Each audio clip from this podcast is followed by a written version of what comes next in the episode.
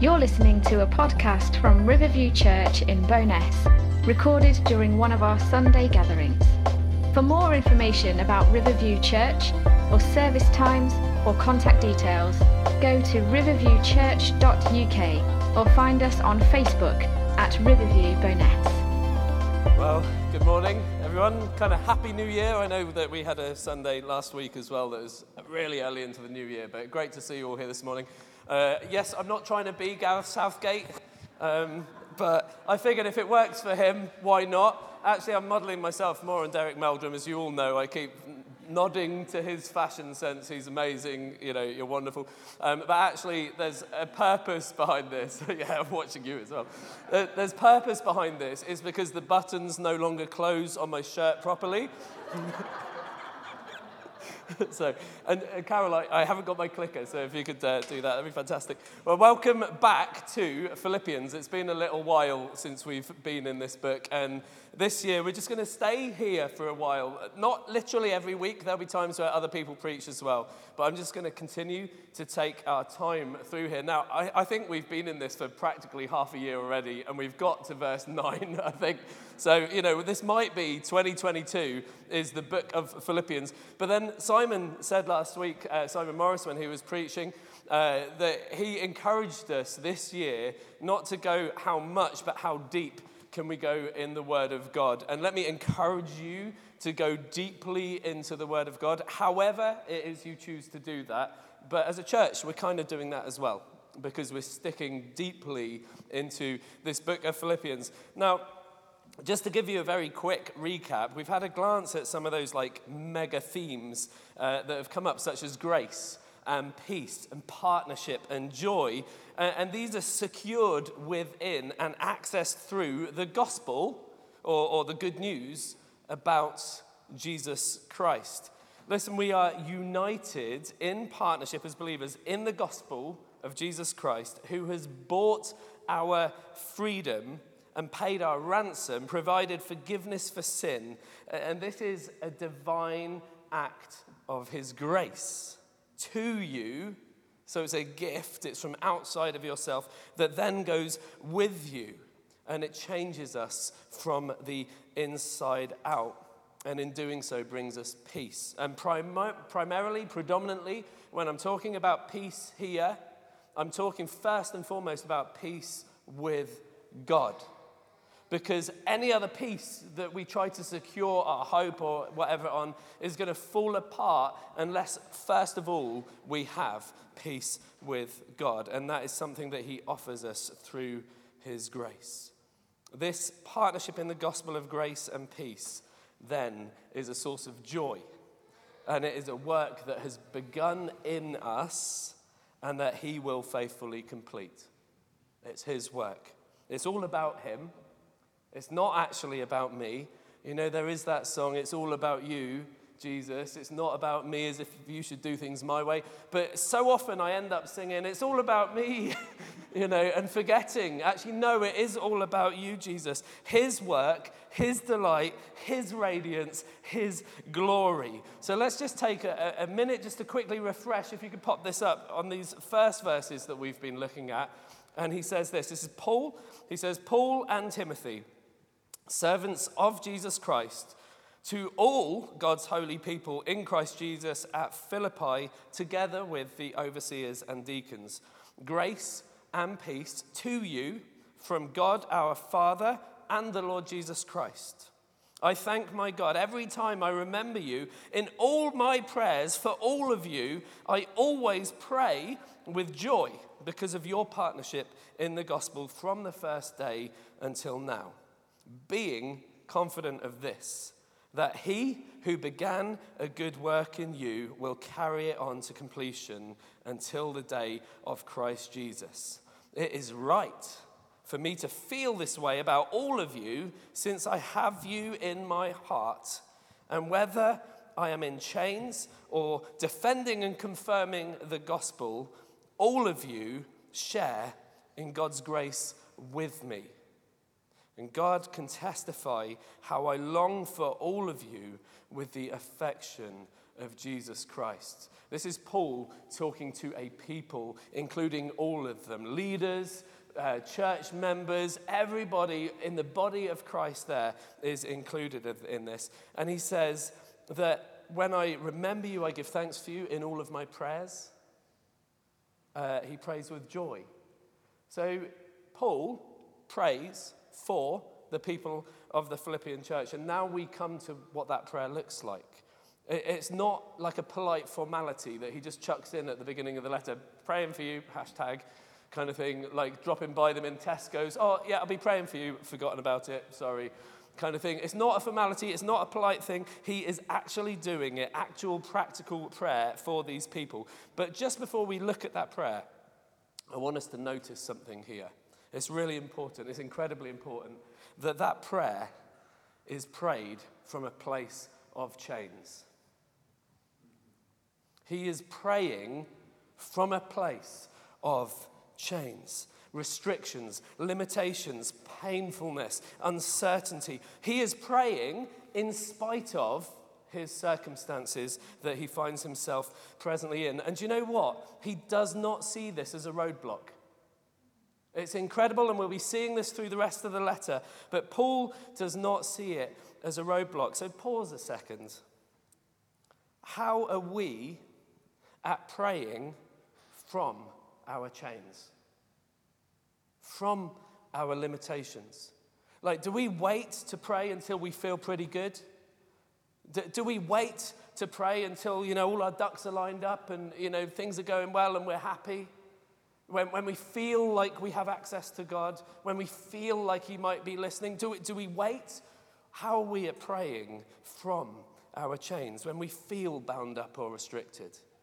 when we can't see clearly, when we have uncertainty right in front of us, and that's all we can see is uncertainty, or when we don't know what to say. I mean, how many of us at times don't pray because we don't know what to say?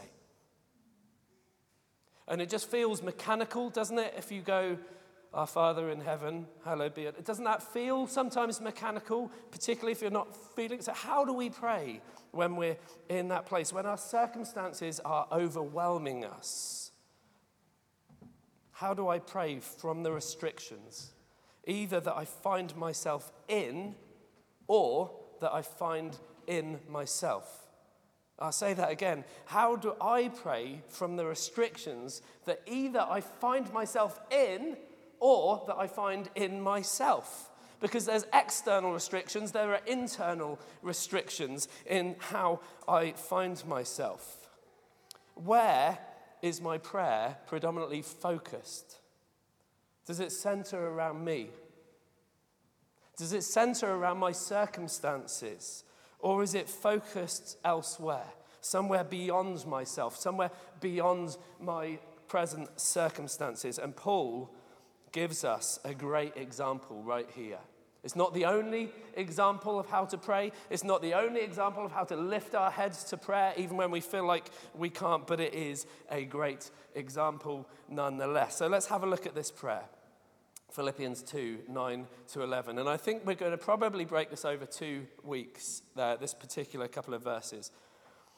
Paul says, And this is my prayer, that your love may abound more and more in knowledge and depth of insight, so that you may be able to discern what is best, or I think the ESV terms that as excellent, what is excellent or right, so that you may be pure and blameless. Righteousness is a good word for that, for the day of Christ, filled with the fruit of righteousness that comes through Jesus Christ, to the glory and praise of God two tiny verses. I haven't done a word count here, but tiny, tiny amount of words. Packed, packed with riches, packed with amazing theological truths right here. Uh, and I think we could dig into this for months and get, keep getting stuff out of this. They are packed. And actually, in the rest of this letter to the Philippians, Paul keeps unpacking some of these opening thoughts and elaborating on these themes, explaining what it means to the believer, that's you, and to the church, that's us. And really, this is it. What kind of gospel What kind of God? And so what? Because it's all very well us saying, yeah, we've got this fantastic religion, we've got this amazing God, but everyone outside of this church is going, so what? They're, these people down the road, they've got a different God. They're happy with that. So what? So, what kind of gospel? What kind of God? And why does that matter? And that's really what we're going to be looking at. So, as we dive into this today, I just want to take some time to break down these particular verses. And the first thing I want to look at is that Paul says his prayer for them is that their love may abound more and more. Listen, abound is not a stingy word. Okay? Think about the word abound. It's not tight, it's not stingy, it's about overflowing, it's about bulging. Why I have to wear a waistcoat. It's, it's about being fit to burst, like a river teeming with life. That is to abound with fish, a field abounding with cattle. You know, it's that kind of thing that we're talking about when we have the word abound. My cup runs over. God is a generous God. He's not tight fisted. He's not stingy. He's not giving and taking away based on your performance. He is a generous God. If you think that God gives to us based on our performance, we should have nothing. We should not have salvation because our performance that actually led up to the point where Jesus hung on the cross for our sin, our performance was terrible. Sorry.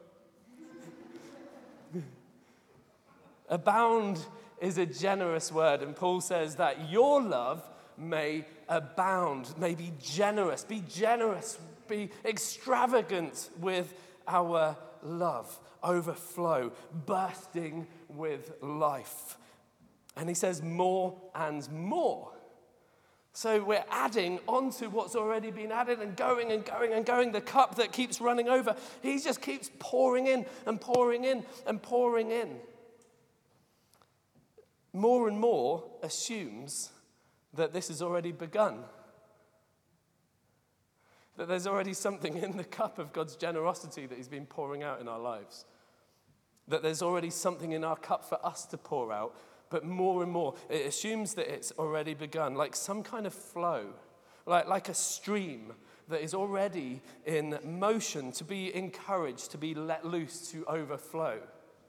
You, as a believer, carry something in you that is supposed to be overflowing and teeming with life from a source to a well or a reservoir that then overflows. It finds a directional kind of outlet. So, questions here what is the source? What is the substance? What is the reservoir? And what is the direction of flow, the onward direction? What is the source? What's the substance? What is the reservoir? And what is the directional flow? Look, this love must generously abound more and more, but it's not found naturally within ourselves. And so we need knowledge and depth of insight and discernment. This is part of his prayer. He doesn't just pray that love may abound, that it might abound with knowledge and depth of insight and discernment. This is important. Love is not abstract. It's not thoughtless. It's not feeling only, even though there are emotions and feelings connected to it. That's not the root of what love is here. Uh, and it's only really when we add knowledge and discernment and insight to this that we really can understand what this love is all about, so that we may approve excellence, rightness, truth. Here's the thing love even in Paul's theology elsewhere, is vitally important. The kind of love that he's talking about. It trumps everything else, actually. Because if you look at 1 Corinthians 13, the first three verses, he, says, like, if I speak in like tongues of men and of angels, but I don't have love, I'm just a big noise.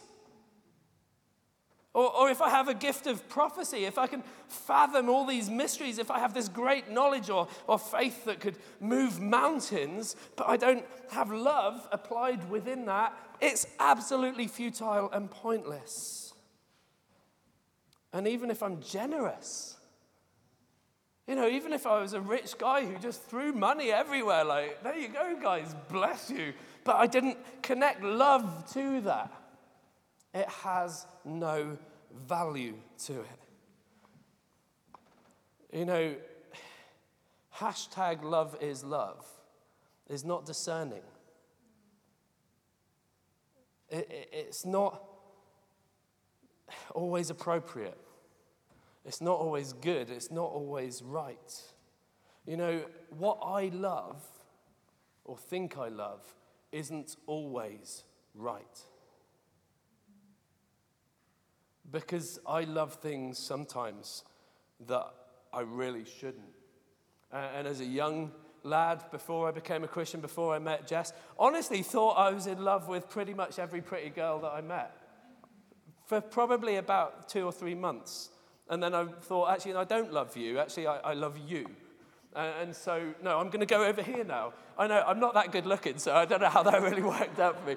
But, you know, that wasn't good. It's, it's not good for, to say to me, just go after what you love, because it would be carnage. Because what I love is to be king of my own life, to make my own decisions, to make my own rules, to have things my way. I want justice served on other people, but I wouldn't want justice for myself. So, how can we know how can we discern this kind of love that God is talking about? We have to add knowledge. What kind of love? Source and substance. What are we talking about here? What's the source? God is the source. He has lavished his love on us. The Apostle John tells us he's lavished his love upon us. So he's the source. And what is the substance of this love. What kind of love are we talking about? We're talking about the kind of love that would cause Father God to love the world so much that he would give his only begotten Son. That whoever believes in him, that's the active part, but whoever believes in him will not perish but have eternal life. And as Simon Morris said last week, God doesn't love us because we're so amazing. You're just so cute, guys. I love you so much. You're so brilliant. I, I just can't have heaven without you. He loves us in spite of our failure, of our ruins, of our wrecks. You know, I think all of us sometimes are a bit like a, a cruise liner that's plowing forward and there's a wake behind us of destruction. I, I can't imagine there would be any human being I know apart from Jesus who could honestly say, I've gone through my life and I've not hurt a single person. I've not impacted somebody else's life negatively in any way, shape, or form. We all have those rippling wakes behind us. And yet, in spite of all of that, God loves us and wants to redeem that and wants to bring that all back together and, and heal it. What kind of love does this look like? Well, if you go on in 1 Corinthians 13, it looks like this it's patient. Well, already, that's not like the love that I have because I don't have much patience. Uh, it's kind. Can I honestly say I'm always kind to Jess? I mean, Jess is the person in the world who I love the most apart from Jesus. Sorry. It's not you, it's Jess. But I'm unkind to Jess sometimes. I'm being honest. Sometimes we react to each other in a way that's just not kind. And I have to repent of that. I have to go back to her and apologize. Love doesn't envy, it doesn't boast, it's not proud, it, doesn't dishonor others. Wow. How many people have I dishonored with my thoughts, with my actions, with my words? It's not self seeking. It's not easily angered. It keeps no record of wrongs. It does not delight in evil, but rejoices with truth. It always protects. It always, uh, it always trusts. It always hopes. It always perseveres. It never fails. That's the substance. So God is the source of love, and that's what His love looks like. So for you, He is patient and he is kind and he doesn't envy and he doesn't boast and he's not proud and he doesn't dishonor and he, he's not self seeking in that and he's not easily angered and he keeps no record of wrongs. I mean, as far as the east is from the west, that's how far he has removed our sins from us. I mean, how can any love be that good? Only by being God's love, because God is good and as John goes on to say, God is love. Don't flip that sentence around. Love is not God. The root and the goal of our lives is not to find ourselves really loved by other people around us. God is love. Our value, our worth, it's, it's not innate. It is given by God. He determines how valuable we are, church. And He places the highest value on you. His Son on a cross. That's the value of God's love for you, that He would make a way. John says, We know and we rely on the love God has for us. God is love. Whoever lives in love lives in God and God in them. That's 1 John 4 16. Now, listen, there's a big issue between feeling and knowing. All right? This is really important. Particularly if you've ever struggled with something like depression, where it robs you of some of those inner emotions that, that kind of understanding. It, it, like, it means that you find it hard to receive love or see it or experience it or understand it. Listen, there's a huge difference, a gulf of difference between feeling it and knowing it. And that's why John says we are to know the love of God, not to feel the love of God. I think you could probably go through your entire life not feeling the love of God. But as believers, something's been ignited inside us in faith. That is the very basis of us being believers, is that faith has been applied. Yes, it's a gift of God, but faith is that I don't see God. I very rarely hear something that I think is close to audible when I'm discerning what God wants in my life but I have His Word, and it's printed, and it says all over it that He loves. He loves. He loves. That love is abounding, and it is always more and more. Don't get caught in the trap that because you can't emotionally connect with God, therefore he doesn't love you or he doesn't exist. It's hogwash. Because his word, that is our primary authoritative substance. This. Before you hear a person speak a word of prophecy, before you hear a preacher expand what's in this, before you even kind of feel anything in your life, this is our first, our primary, and our most important source of authority when it comes to knowing God and knowing, therefore, what God says about you. Not what you feel like, not what COVID's doing, not what the government's declaring, not how I feel, not whether I feel you guys like me or not. My value doesn't come from whether I feel like you think I'm a nice pastor or not. It comes from God who says, even if you're a complete screw up failure, I love you and I place the highest value on you and I'm going to redeem you.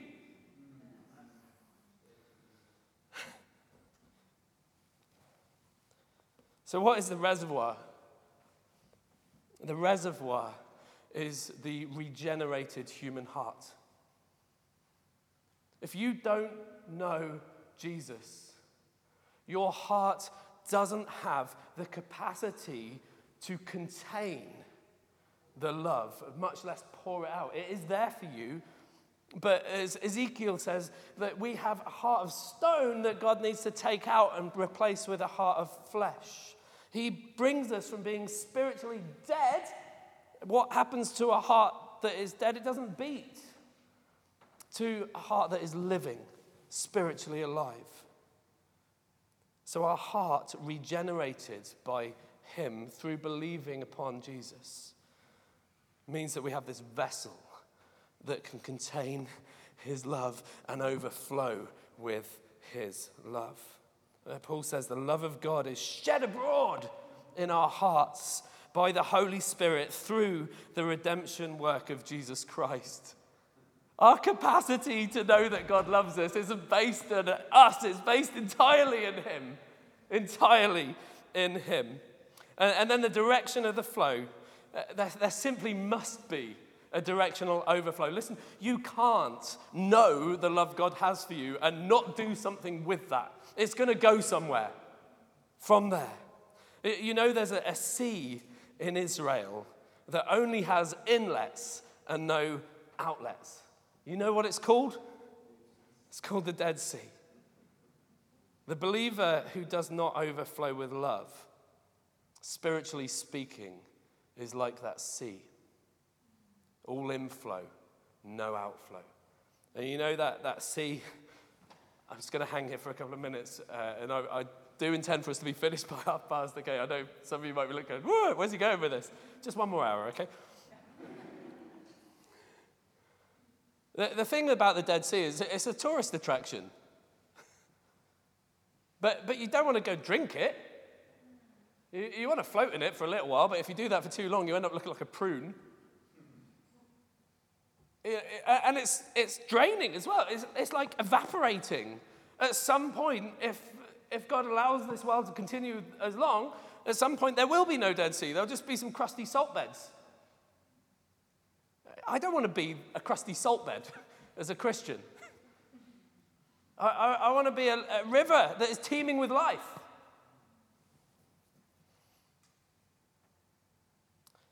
And it's avoidable. True Christ following, true discipleship is directional. It, it, it's flow in, pour out, and it, it's centrally God focused. It's not me focused. And, and if I'm me focused, I will always have a bit of a Dead Sea problem going on in my life because I'm always looking in here. But actually, look, when love abounds, it overflows, or it should firstly back to God. You're going to thank the, the one who's giving as, as the recipient. Your, your heart will overflow back to him. And even if you don't feel it, take his word. But if you're a Christian, if you tell me you're a Christian, pop your hand on that and say, I'm going to believe.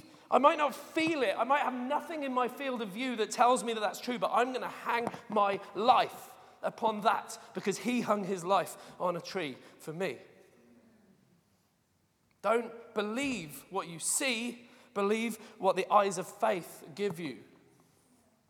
But also, it must overflow to others. It must, it must, it must. And the hardest people to love have to be in our field of vision when it comes to loving. And it means we need to love ourselves as well. Because how can you seek to destroy a thing that God values. And He values you. But sometimes we get distracted, we get blocked inlets, blocked outlets. You know, I'm probably going to be careful with my analogies here, okay? But, but sometimes, you know, that, that old saying, you know, J O Y, you know, J O Y, surely it must be Jesus first, others last, yourself in. But no, that's not it. It's Jesus first, yourself last, others in between. That's the acronym, is that right, for, for joy?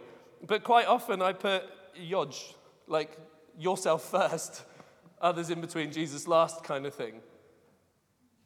Jesus needs to be first in our field of view, particularly when we're in chains. Look, we I'm going to bring this sort of in now. We focus on what we love and what we value. But, but sometimes we love and value the wrong things, or the right things, but in the wrong order. How do we deal with this? Well, we need to recalibrate. But we need God's help to do that. There's no point going home and beating yourself up and saying, Oh, I'm just not looking at you, God. I, am just not giving love back to you or to other people. Don't beat yourself up. Uh, don't go into self loathing. Uh, the recalibration needs to be led by the Holy Spirit. We need His help. And it's actually, it's actually about facing in the right direction. That's what recalibration spiritually is. It's facing in the right direction. I, I was reading in Numbers this week, uh, Numbers 2, and um, it's just this part where it talks about how the, the Hebrews all encamped around the tabernacle. Uh, and something really caught my eye is that they all face inwards. The, the tabernacle was kept in the center of the camp, and they all faced the tabernacle. Now, now if Margaret was, I don't know, tribe of Benjamin or whatever, you know, you're the tribe of So we, we've got these tribes and they're facing into the tabernacle. But imagine if Margaret stood here, and I'm not going to get you to do it just for time and for COVID and whatever, but if Margaret's standing here looking towards the center where the tabernacle is, uh, and Andrew's standing here and, and he's looking towards the center and where the ta- tabernacle is, they're naturally looking to each other as well. If I want my marriage to be successful, I look to God and then I find I'm naturally looking to Jess in the right way. If I want my, my faith to grow with other people, I, I, I, naturally look to God first. And then when I look to God, I naturally start caring about other people more. I, I see other people. When I look to God, it doesn't block us. It doesn't make us this kind of spiritual, like, I don't care what's going on. I've got my own little relationship with God here. What it does when we focus on God rightly is it focuses us in on each other as well, naturally. So I'm going to wrap this right up. How do we pray from our chains. Paul was able to pray as such because his value and his security, and therefore his focus, was not in himself or his circumstances. He was able to look up and look out. And so his prayer was effective and his joy grew. Uh, if the focus of our prayer is restrictions and limitations, guys, or if it's primarily self focused, then our prayers will always be limited and restricted. Uh, and we'll be chasing joy and confidence and security like they're shadows tantalizing us. Look up and look out. So, as I close, there is an outward and an inward application today, guys. Really tune your ears in right now. Because this prayer that Paul prays is a prayer that we should send. From our closet, from our room, from our knees, however, wherever, pray for each other that our love may abound more and more with knowledge, depth of insight, and discernment so that we may know what is true and right and excellent. Look up and look out as you pray. Uh, uh, but also, we are or should be recipients of this prayer as well. So we're not just praying it. If you don't know what to pray for somebody else, just pray that their love will increase. That's fine. Pray, pray for the spirit of wisdom and revelation. You know, look at what Paul prays for people when he's praying and just pray that. It can't be bad if Paul's praying it. You don't have to have original words to say if you don't know what to pray. You can, you can dig into what Paul said, what Jesus has said, and mean that for somebody else. It's a good way to pray. But also, we're recipients. Are we yet loving enough? Even if we're really loving, are we yet loving enough? Have we perfected the art of love as a church? Is there room for growing here? Is there room for abounding more and more? That's not a criticism, it's just what Paul's saying. Let it flow more and more. How do we pray from our chains? Look up and look out. And we'll come to the rest of those verses next week. Heavenly Father, I can't comprehend the love that you have for us. I can read about it, and God, I hang my life on that. I believe it. I trust it. And I trust it even when I don't see it, even when I don't feel it, even though it's, it's not an experience. I know that I trust your word to be true. And that is such a wonderful anchor, God. I am so grateful that I can declare how great and how vast is the love that the Father has lavished upon us, that we should be called children of God, and that is what we are. So we give you glory. Help us to know, to know, to know your love, shed abroad in our hearts by your Holy Spirit. Help us to know it, find our worth and our value and our security, not in our circumstances, not in what we think of ourselves, but in what you think of us. We have a new identity. Thank you, Jesus. Let's stand. Holy Spirit, right now, speak that identity into people's lives right now. God, where it's been distracted, where it's been conflicted, where it's been beaten down, where it's been lied to, would you restore, restore, restore the identity that you have spoken over your church, over your people? Let nothing that the enemy says get in the way of what you speak, because your words are true and they are life to us. And we thank you and we praise you and we adore you. Let our love abound for you, God, because you are wonderful.